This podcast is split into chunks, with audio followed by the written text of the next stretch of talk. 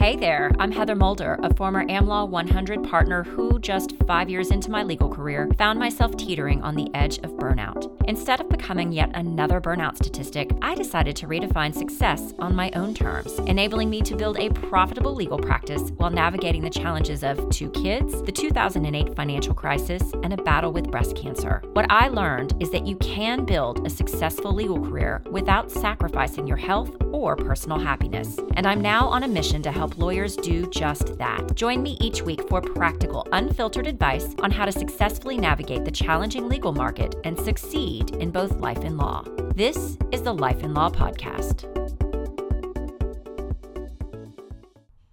Well, hey there, it's your host, Heather Mulder, and welcome to episode number 13 How to Get More Clients and Increase Profits Without Burning Out. So, it occurs to me that I've talked a lot about what not to do when it comes to client development. Back in episode number four, I talked about 10 client development myths that I find hold many attorneys back. And back in episode number eight, we talked about co- five common client development mistakes that a lot of attorneys make. I think it's time to stop talking about what not to do and instead talk about what to do, don't you think? That is exactly what we're getting into today. We are going to go through my five step process for developing business and how to do it in a way that's a little bit easier, a little more fun, doesn't feel so hard, and absolutely works. So, um, we're just going to really dive right in. A thing to note before we get into it this is the framework that I used myself to develop my book of business. It's what got me to, so you may or may not have listened to episode one. If you haven't, you might want to go back and listen to it. But in episode one, I talked a little bit about how I made partner in 2008 and I made it with a book of business that I was really proud of. I mean, it wasn't very big, but I was proud. I'd worked hard for it.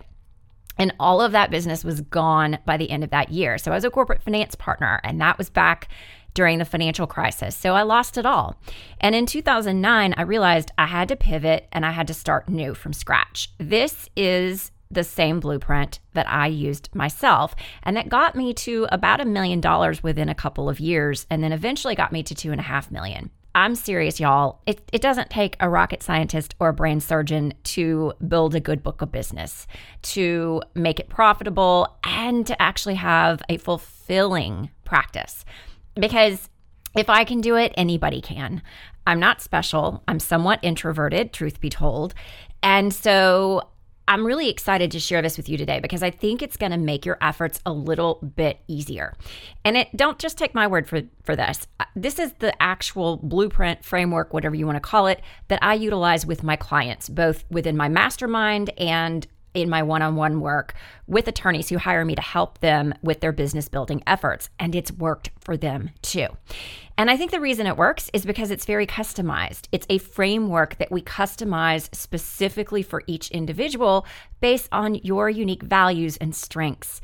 And it also really is tailored to help those of you who don't like selling. And I do find that most attorneys, me included, don't love selling. And so it helps with that as well. It helps you to sell in a little bit more authentic way that feels good to you. Okay. Before we dive right into step one, I want to make note that you do not have to go writing anything down. I actually have it in writing already. It's called the Client Development Blueprint, and there will be a link to that in the show notes. So do go pick that up if this sounds interesting to you. Finally, if you are an associate and you are not at the level of needing to build business yet, I do recommend that you still listen to this episode because it's going to give you a better idea of what to expect and whether you even want to make partner and try to build your own book of business. My hope is that you'll hear that it's not as hard as you probably think and it gives you some ideas and the confidence to go after it and try to make partner.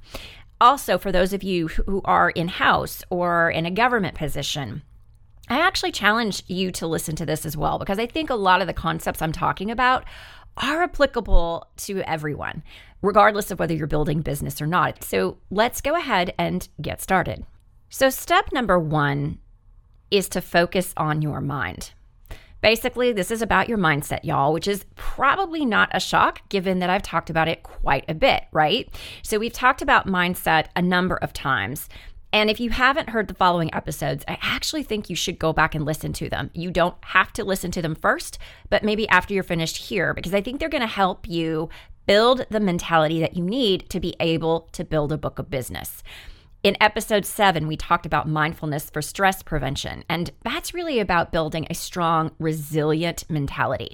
In episode nine, we talked about how to be more productive by developing the right mindset, because productivity isn't just about doing a lot in a short amount of time. It's about doing the right things. And doing the right things is hard because it requires tough choices. It requires you to say no to people.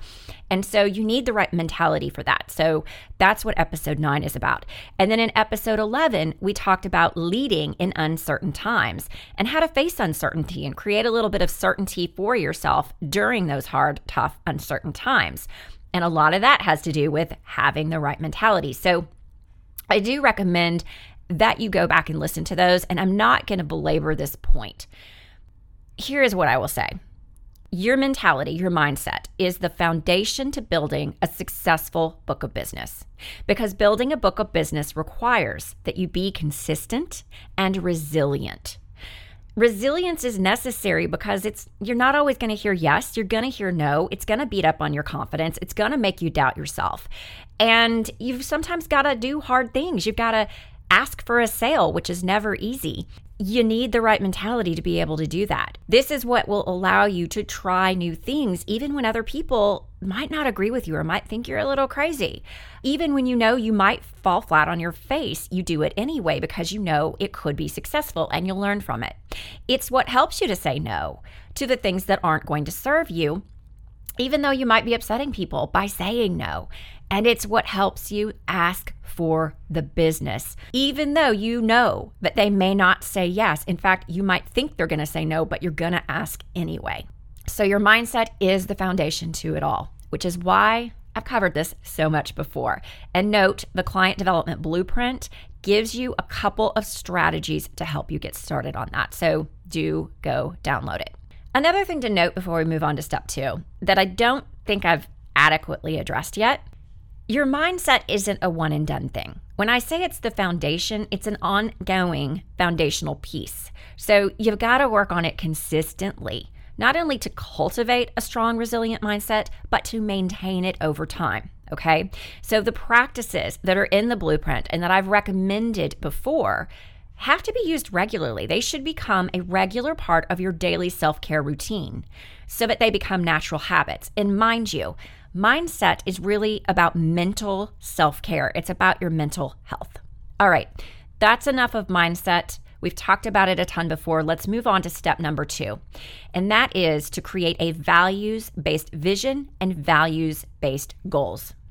So, I've talked a lot about values. I, I don't want to get too far into what values are again, since we've talked about it before, but values are those principles that guide you they are the things that kind of keep you going and they help bring purpose and meaning to your life. And so I think it's incredibly important to know what they are, to understand them, and to lo- align the choices you're making with your values.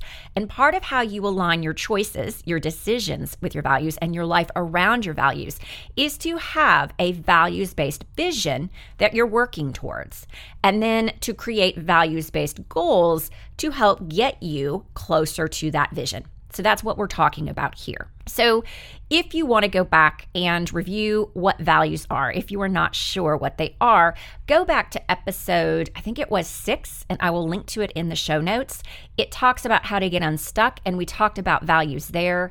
I believe we also talked about them a little bit in that leadership one in leading in uncertain times. And I know we talked about it very recently as well in episode 12 on how to redefine success from the inside out in a way that follows your values. So if you're not sure what your values are, obviously you need to go do that. So go listen to that.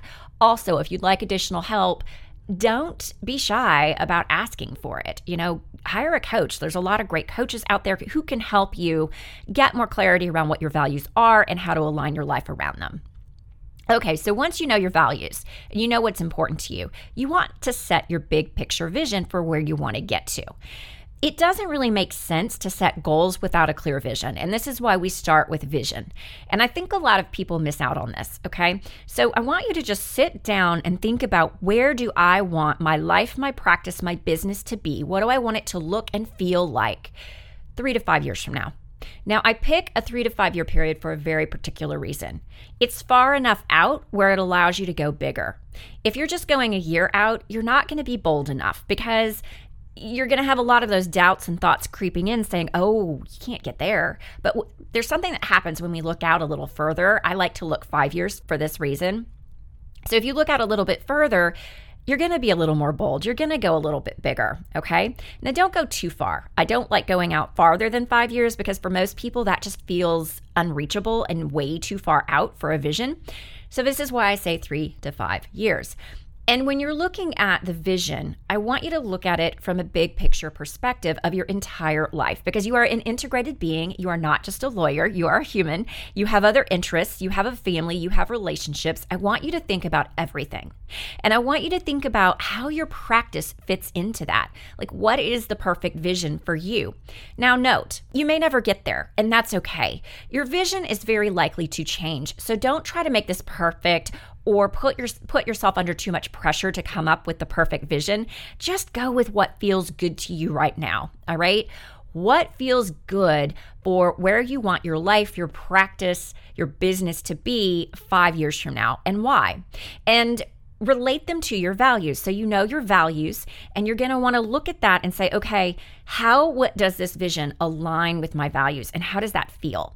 This is how to ensure that you're not creating a vision based on what you think you're supposed to be doing, based on what other people expect of you, what other people may want from or of you. You want to make sure that you're truly creating a vision that is yours that is what you absolutely want, that will make you happier and more fulfilled. And really lean into it and think about what will things look like? How will I feel? What will I be doing? What will my day-to-day look like? Get as specific as you want or as you can. So let me give you an example of how to do this. Three of my values are to connect, to serve, and my family. Family first. In fact, family is my number one value. So back when I had made partner and I knew that I needed to create my business, I started to envision where I wanted to be five years from then. And I knew that I wanted to have at least a million dollar book of business. And I got really specific about the kind of clients I wanted to have because, again, family comes first for me.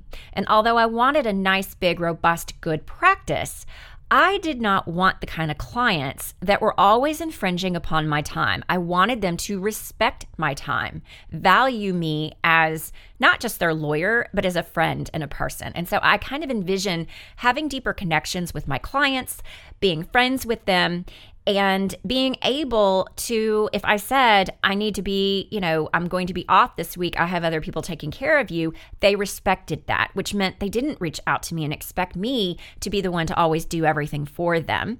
They relied on my team. So i envisioned having a team having a big enough book of business not a big team but maybe having like one paralegal, an associate or two, and having just a nice, independent, integrated practice of my own where I got the help I needed that could take some time off if I needed, had clients that respected that, and also had clients that did not call me when, you know, and claim there was an emergency when it wasn't a true emergency, didn't create false emergencies. We all know there are clients who do that, right? And I was very particular about not wanting that kind of client. And then also people who actually came to me with issues as they occurred and didn't allow them to build up so that they became emergencies. I didn't want that either. So I really got very clear and very specific about what I wanted my business to look like, not just from a size perspective, but the qualities and traits that I needed my clients to have so that I could build the kind of business I wanted. And then also, of course, I envisioned the rest of my life, right? What how active I was in my kids' lives, what I wanted that to look like. All of that aligned with my family, wanting to connect. I wanted to be friends with my clients and service because I did value service and I wanted to serve both my family and my clients equally. So, hopefully, that gives you a better understanding of how to start creating a bigger picture vision that you will work towards using your values. So once you have that, you want to set your goals. So your vision is your 3 to 5 year vision for where you want your practice to be at that point. Your goals are the first step or that next step that you need to take to help you get closer to your vision. A goal might be uh, wanting to get to 500,000 in originations the first year. And then the second year, I might want to finally get to a million. And that's actually what I did. I don't think I met it the first year, but I did meet the second one, the second year. And so that is an example of an actual goal, right? I wanted to get to that, but then I also had my bigger picture vision, which made it more clear as to the action steps I needed to take to help me get it. Because here's what that meant, right? I had a very specific goal, and that's something to, to note.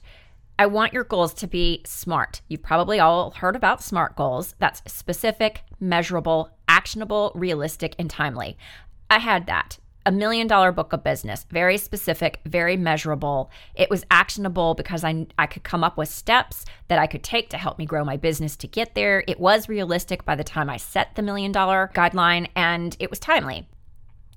So I want you to make sure you start with that, but then you need to run them through your values. And here's what I mean by that you want to make sure that your end result aligns with your values, right? That it's still values based, and that also the actions you think you might need to take in order to achieve that goal align with the values. So if you notice, a million dollar book of business isn't the easiest thing to do, right? And so I knew when I said it that it meant, especially since the year before I hadn't quite met the first goal, I knew when I said it, it meant possibly working more. And with family being one of my biggest values, ooh, what does that mean, right? It meant that I could potentially run afoul of my value by working myself way too much. Now, that did not necessarily mean I had to give up on my goal. What it did mean is I had to ensure that the steps I took to get there were realistic, um, that I set boundaries for myself and standards for myself that I did not cross on my way to achieving my goal. And so it was this is what I mean by running them through your values, okay? So, let me give you another example of why this is so important. Oftentimes, people come to me with too many goals. I never want you to have more than three goals at a time. I think I've talked about this before. I certainly have talked about never having like three more than three priorities at a time. Same thing goes with goals because your goals are your main priorities for a given year or time period until you achieve them. And if you have too many goals, you're never going to get them done. You're not going to actually succeed in any of them because your time is going to be all over the place trying to do too many things. And so you want to narrow them down. So I had a client who came to me with five goals, and I told him, nope we got to narrow this down. And one of the ways to narrow them down when you have too many things that you're thinking you want to get done is to run them through your values. So, what we did is we looked at his values and we ranked each one as what values does each goal align to and how aligned are they? And not only with the end result, but also the action steps that he kind of generally thought. We didn't get too specific, and you don't have to get too specific here, but you know, you can think through okay, what are the types of things I'm going to need to do in order to achieve this goal? And how does that align or potentially conflict with my big values? And what kinds of steps, you know, do I need to think about taking or boundaries or standards do I need to put into place when it comes to that? That can help you narrow down very quickly what you really want you know, what your actual priorities, what your goals are for that year. Now, it doesn't mean that the other quote unquote goals you came up with just go away, but they kind of get on the back burner. Until you achieve the goals you've already set, you don't move on to those. So, note that this is all still very future oriented, right? We've created our vision, we've created our goals. We really haven't gotten into the how. How do we do it? What are the steps that we take? And that brings us to step number three. So, once you have your vision and your specific goals, you want to create your strategy. And this is where I think lawyers fall down the most. This is what I see is we end up taking a lot of actions which I consider tactics, without first setting a very clear strategy as to what our main strategies are and why we want them. And this is what I want you to do here.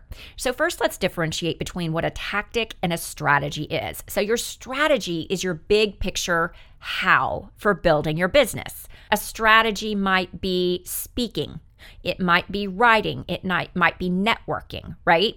And you can go a little more detailed than that. In fact, I recommend that you do.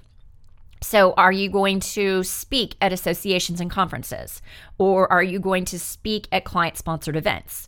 Or are you going to network at specific, you know, types of events like a chamber of commerce or within specific associations and organizations that are frequented by your clients and, and potential clients? Or are you going to primarily target referral networking? Are you going to write for bar publications? This very much depends on the type of practice you have. Or would it be better for you to write for business publications? That's what I'm talking about when I talk about strategy. Tactics are the specific actions you take to employ the strategies that you've chosen. So, you know, once you've picked your strategy, when you're looking at your tactics, that would be I want to write in, you know, I'm going to submit three article proposals per quarter, right? And then you have to take the actions. Well, those are your tactics. Okay, a quick note before we move on. I notice that a lot of us have strategy based goals. So, for example, a goal to speak 10 times.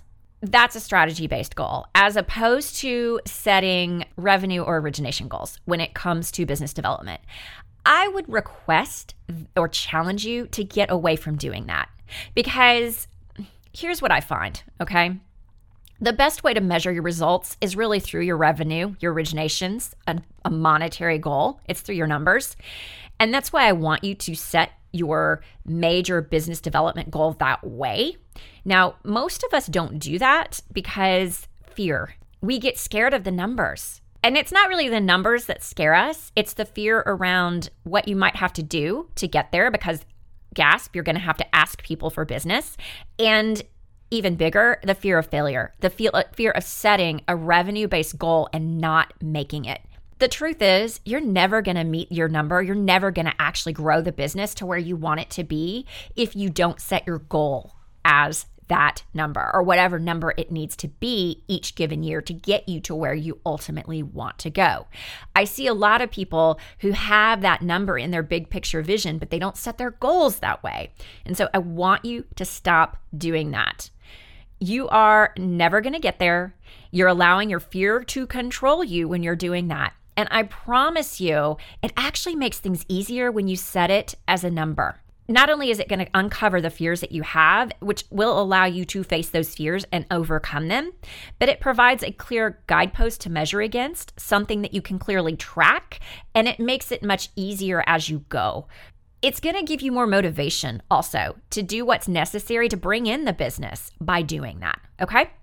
All right. So, when it comes to setting your strategy, I want you to leverage your strengths. Think about well, what do I enjoy doing that I'm good at? And you're going to do more of that. So if you enjoy writing, writing should probably be considered as a strategy. If, like me, you enjoy teaching and speaking, then you should speak more often. So you want to leverage your strengths.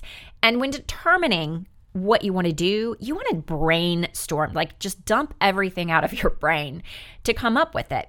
I like to do the following I have a specific form that I have my clients fill out that asks them to just brain dump all of the following, like your professional associations, any networking events, conferences, other opportunities, like places you could go, things you could attend, where you or your clients already go or potential clients would be even think about charitable um, and board positions. Like, what what are you doing that might have contacts within it that could give you business or have referrals to people who would give you business.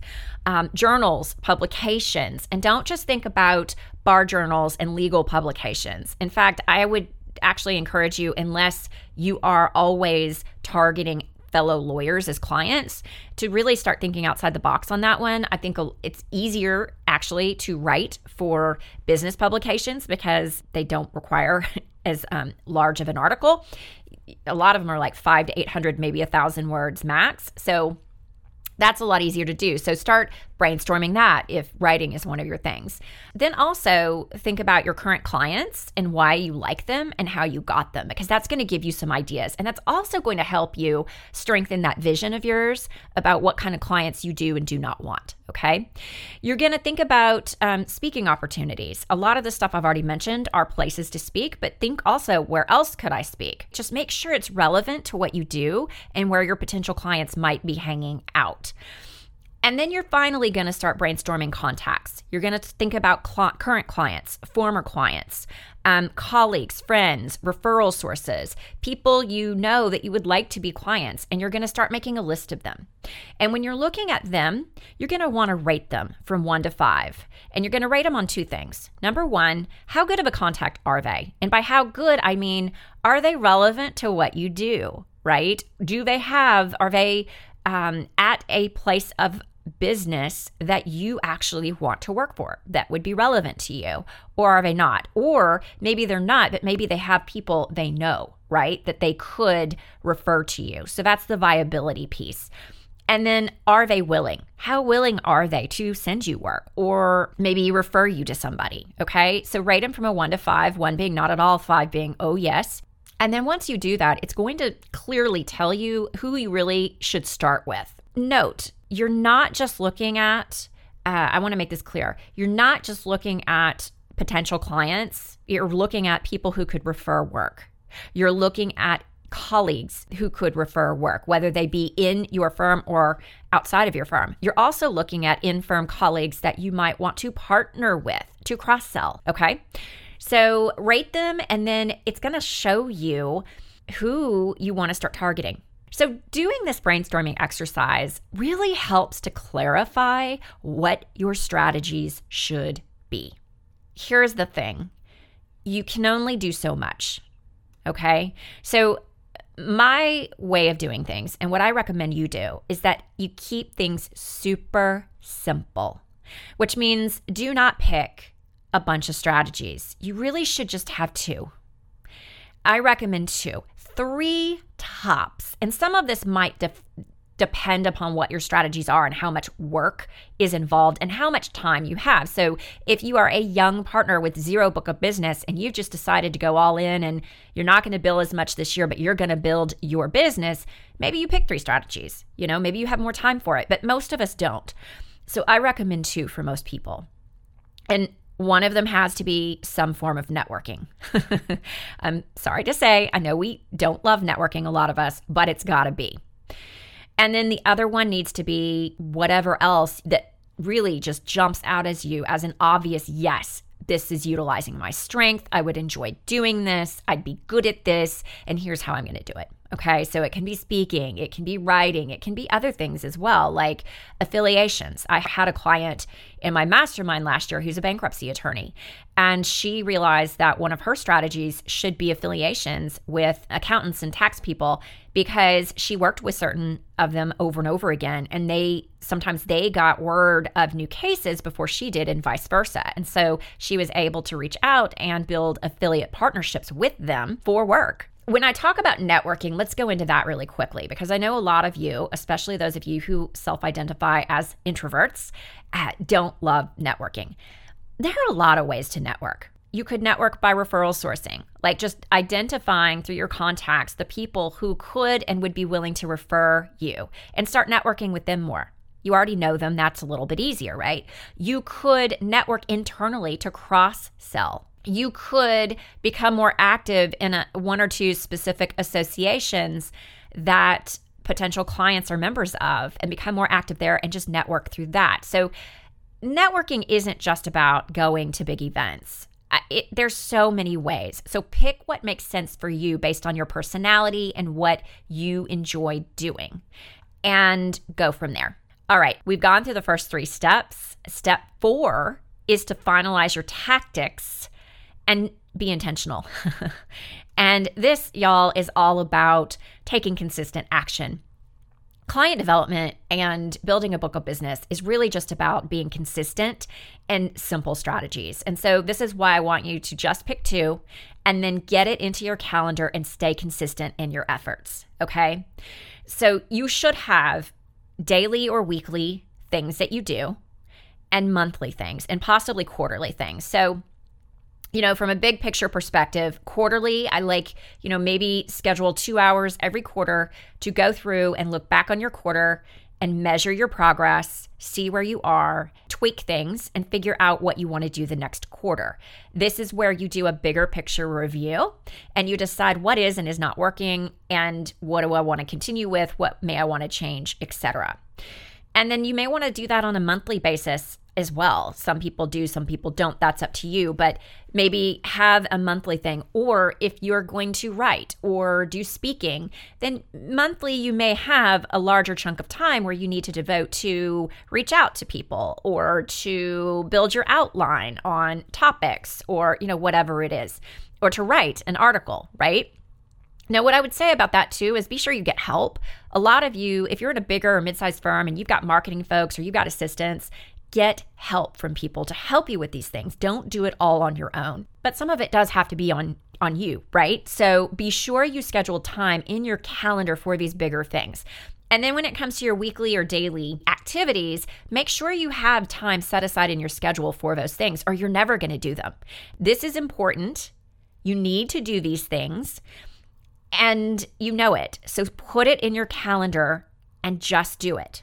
Now, you could do weekly or daily. So, for example, and a lot of the weekly daily, if you're trying to figure out, well, what would I be doing? That's networking and follow up. And follow up is part of networking, right? So let's say you went to an event and you met somebody, you want to reach out to them within a few days via email and say, it was great meeting you, love talking to you about whatever, right? You want to get them down somewhere, maybe have a spreadsheet of the people that you're targeting that you want to follow up with on a regular basis. So, you, at least weekly, you should have some time set aside for this type of follow up activity.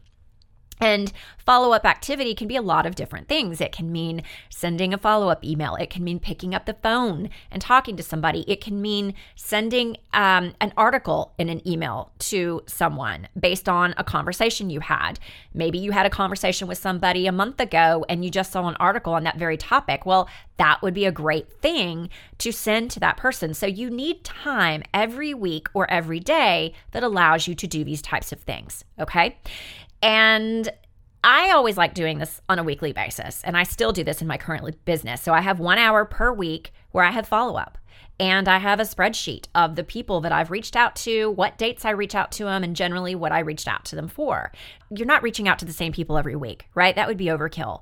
But you want to at least reach out to your top targets once a month. And so that's why every week you have some time set aside. So I have that hour, and I did this as a lawyer, and I do this now in my current business. I have another client who does it daily. She has 15 minutes set aside every day, same time every day, where she does her follow up. And she found it very easy to keep up with it when it was just 15 minutes per day. And no matter how busy she is, she found she can do that. Okay. So set aside time in your in your calendar for your tactics, for the action items that you need to do to fulfill your strategy and follow it. Okay, the other thing I'm going to say before I move on to the last step is I want to talk a little bit about social media because I have a pet peeve to pick with most lawyers when it comes to how we deal with social media. Most attorneys don't do social media either at all or very well. And I'm sure you've seen this. Uh, my feed is filled because most of my contacts are lawyers. My feed is filled with all this, oh, congratulate so and so from our firm for this award. Or, you know, it's a lot of self promotional kind of stuff. Self promotional in the sense that a lot of times people don't necessarily promote the awards they've won, but they're always promoting the awards that their colleagues have won. So they're promoting the firm, right? And that's really all I see. Um, occasionally, we'll see a news flash or a bulletin about, you know, a legal thing, which is fine. But uh, oftentimes, those aren't very helpful either because they're just kind of regurgitating what the law says with not a lot of analysis. I say don't don't do that. Like stop doing all of that or at least do less of it. Start spending more time actually providing value to people I want you to follow the 80 20 rule. So, in the online world, we talk a lot about how we should be 80% of the time, what we put out on social media should be content that's aimed to help people. Now, mind you, because it's content that's aimed to help within our area of expertise, it's setting yourself up as an expert, but at the same time, it's not overly promotional. It is promoting you in a very different way. And the 20%, so there's that's the 80% of it is is content to help.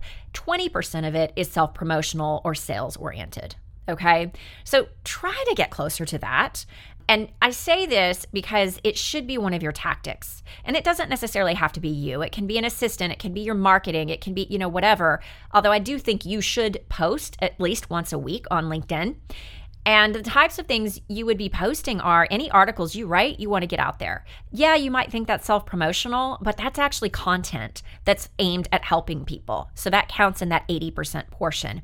Or write a post once a week that just, you know, talks about here are three things I'm seeing in the industry to be on the lookout for, or here's a question you should be asking yourself pay attention to the types of things that you're hearing from your clients and you're helping them with and think about what you could put out there that's not giving legal advice but that's still helping people because there's a lot of ways to do that and one final thing before I move on around social media.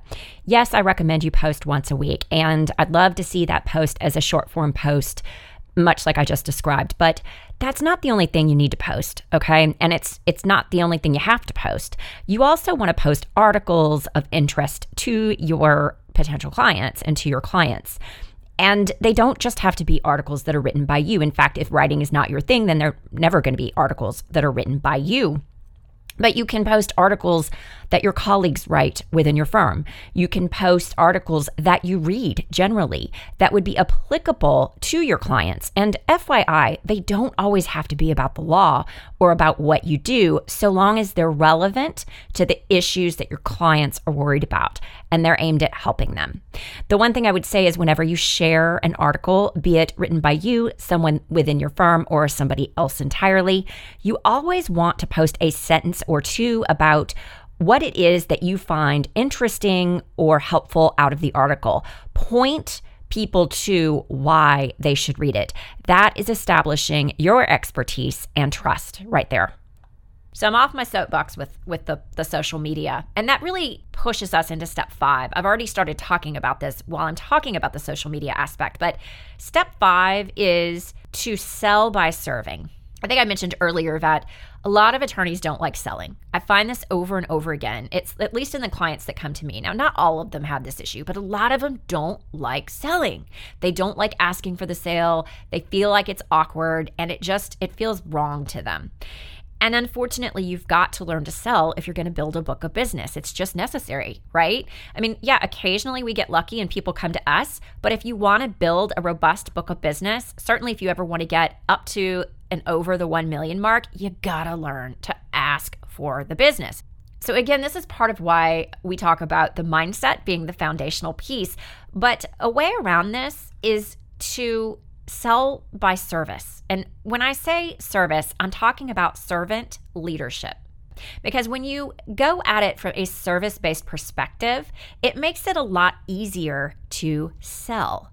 And really, what I mean by this is everything should be looked at through the lens of how can I serve my clients, my prospective clients, and the people I'm talking to at networking events, the people who are reading my posts on social media. Like every single, from every aspect, how can I serve them? To the best of my ability in what I'm doing and when I'm talking to them, when I'm posting something, right? When you come at it from this mentality, it makes it a lot easier because you're really just doing it wanting to help them. And if you come at it from this mentality, you're going to A, get a lot more info from them. So you're going to get a better idea of what it is they need and want.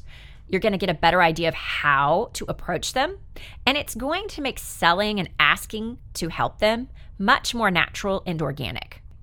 Okay, so I've already talked about this from a social media standpoint, right? I mean, let's recap that. If you're following the 80 20 rule, then that 80% is how can you serve? How can you help? What can you put out there that people would find useful? When it comes to networking, this is where this really comes into play the most, okay? This sell by serving. Instead of asking about the weather or all the general BS questions we often ask at these events because we don't know what to ask, become a coach. Start asking, you know, what are their struggles? What are they struggling with right now? And listen.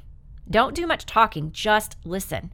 And as they talk to you, ask more questions, dig deeper. Let them do 80% of the talking. This is another way to use the 80 20 rule.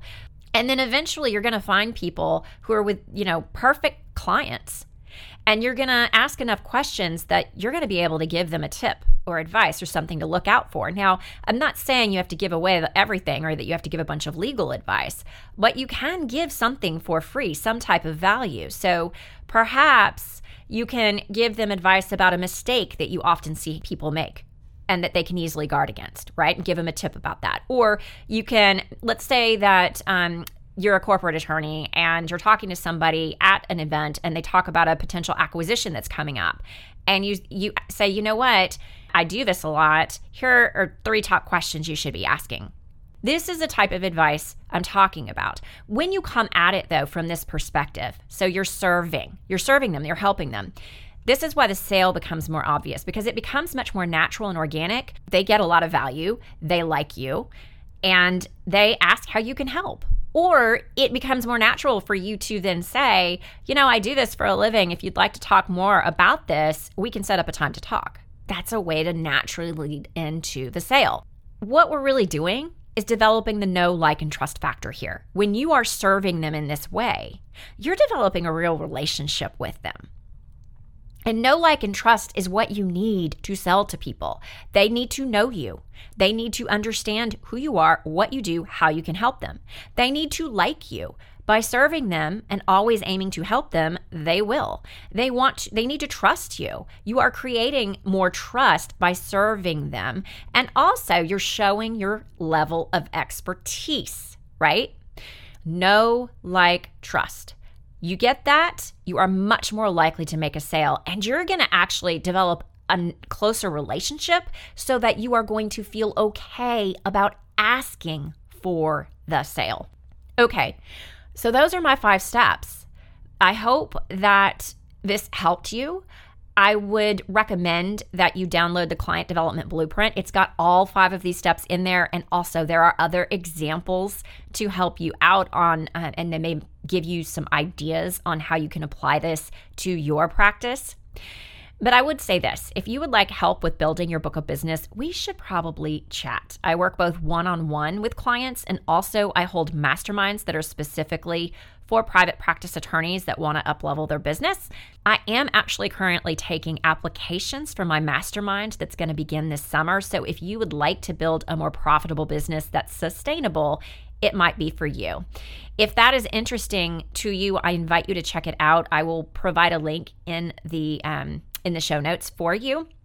And if you're like, well, what is a mastermind, Heather? Well, you're in luck because I'm going to be actually talking about masterminds and the power of masterminds in a couple of episodes. So be on the lookout for that. Now, note one thing the mastermind is only for partners, shareholders, and of counsel. So if you're an associate, the mastermind is not yet open to you, but I do work one on one with senior associates on building their book of business as well. So you can reach out to me if that's something of interest to you. So I hope you got a lot out of this today. And I hope that this really challenges you to rethink how to build your book of business and to really put more efforts into business building. Because the thing is, y'all, if you are a private practice attorney, the best way to control your life, to have a more balanced life, is to build your own practice your own way. And so I would uh, challenge you to do just that. One last thing before we go if you are enjoying this podcast, I have a request. Please consider giving me a review. It will help me reach and be found by more attorneys, and I would greatly appreciate it. And yes, a rating is helpful, but a review is even better where you put words down and let me know what you think. So I would appreciate that. Also, if you have any questions for me, or if you would like uh, some topics that you know covered on the Life and Law podcast that you haven't heard yet, or something that you have heard a little bit about, but you'd like me to go more in depth, I invite you to fill out my survey so that you can let me know what you would like to hear more about. There will be a link to the survey in the show notes as well. That's it for today. Bye for now. Thank you for listening to the Life and Law podcast. If you enjoyed this week's episode and aren't yet a subscriber, be sure to hit the subscribe button so that you don't miss an episode. For show notes and free resources to help you succeed in both life and law, including the Life and Law Roadmap, visit lifeandlawpodcast.com.